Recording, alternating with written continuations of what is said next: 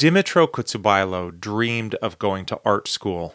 Instead, he spent nearly all his adult life on the battlefield fighting for Ukraine.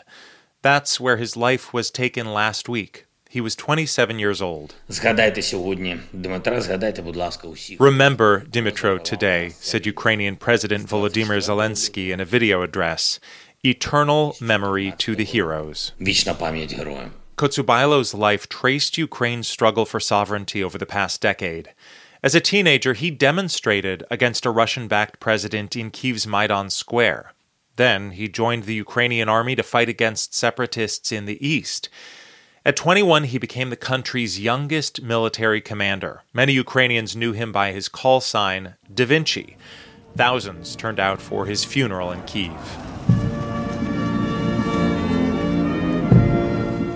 One of them was 25 year old Karina Nikolaeva, who brought her five year old son. Попрощатися з героєм, показати дитині. I want to show my child how everything starts and how it ends in Ukraine right now. I grew up forced to glorify old heroes from a foreign state. I want him to understand what it means to be a real patriot. Da Vinci was killed in the battle for Bakhmut. it's a small city in the east of the country. For the moment, it's still controlled by Ukraine, but Russia has been slowly closing in over months of grueling fighting. The city itself has been devastated. Videos posted on social media show block after block of shelled and collapsed buildings, heaps of smoldering rubble. But consider this there are still people living in Bakhmut. Something like 10% of the population remained as of the beginning of this month. And a ragtag group of rescuers is driving headlong into the center of the most dangerous city in Europe to try to get them out. From NPR, I'm Ari Shapiro. It's Tuesday, March 14th. This message comes from NPR sponsor Deloitte. Chief futurist Mike Bechtel explains why they unveiled a framework called X-Tech in the 2023 Tech Trends Report.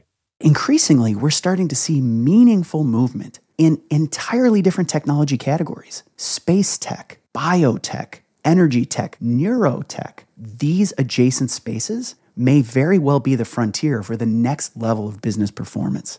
Read the Tech Trends 2023 report at deloitte.com slash us slash tech trends. It's Consider This from NPR. No city in Ukraine has seen worse fighting in recent months than Bakhmut. But Ukraine's military forces can't legally compel citizens living there to evacuate. So says military spokesman Serhiy Cherevati. We tell them that Russia is threatening you, but many people, especially those who are older, they are afraid of changing their surroundings.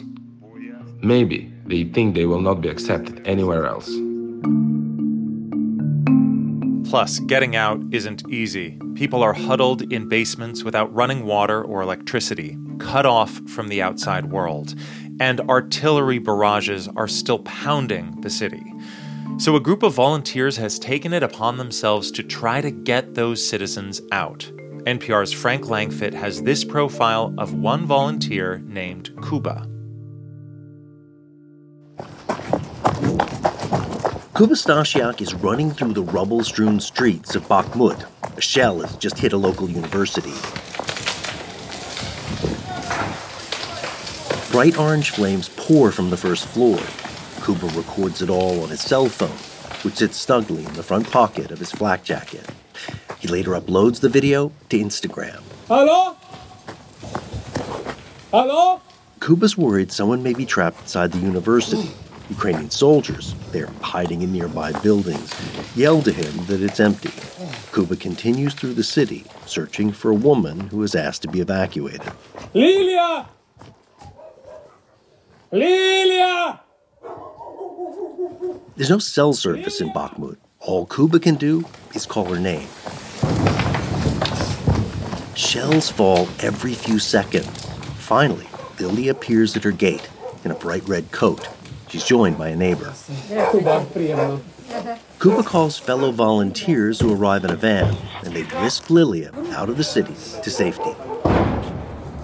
Kuba is among dozens of volunteers who spent months evacuating people from Bakhmut in the country's Donbas region.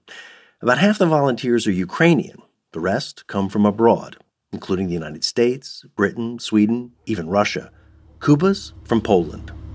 This morning, I'm riding in the back of his beat up Lada, a rattle trap Russian sedan that dates to the 1990s, as Kuba heads back to Bakhmut for another evacuation. We pass through the first of a series of military checkpoints.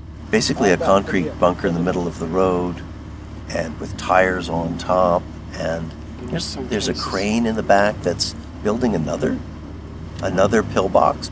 Kuba acknowledges that evacuating people is dangerous. In the last couple of weeks, we heard about a couple different volunteers that got killed.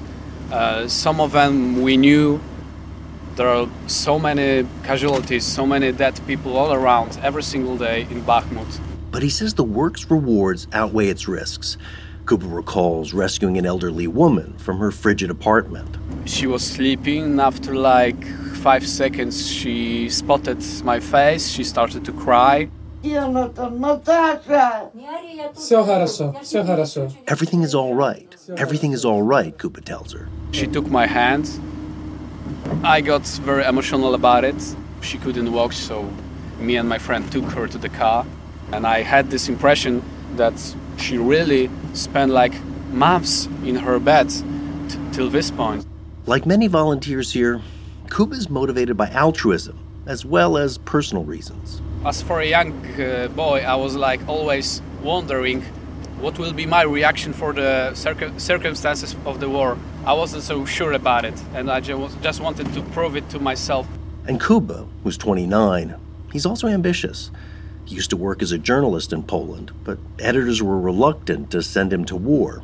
In the early days of this conflict, he watched other reporters begin to make a name for themselves. I witnessed many careers that were growing just because somebody decided to go uh, to Ukraine and to risk his life on a daily basis. My big heroes, like I don't know Hemingway, Orwell, they decided to make make the decision for their own, and uh, they were just making their big careers. Both men served as volunteers in war. The experience shaped both their writing and their reputations. Kuba plans to use his evacuation videos as raw material for a book. Kuba and other volunteers say they were also drawn to Ukraine because they were dissatisfied with their lives back home. In my teenage years, I spent six years with depression. I was basically just a vegetable on a computer. Andre West is a 22 year old from Germany. He used to work putting armor on luxury cars. Andre has spent the last year evacuating people in the Donbas. I just want to do more with my life and just use it in a good way instead of being a vegetable. I can help people. That makes me happy. Andre says evacuations can be surprising and frustrating. He describes one rescue of an elderly woman. Everything was blowing up around us, and uh, shrapnel was flying into the apartment. So we had to lay flat on the ground in the apartment. Andre had parked his car far away because the shrapnel on the road would have shredded his tires. So I had to run uh, with this babushka all the way to the car. It was just 200 meters, but these 200 meters were just crazy.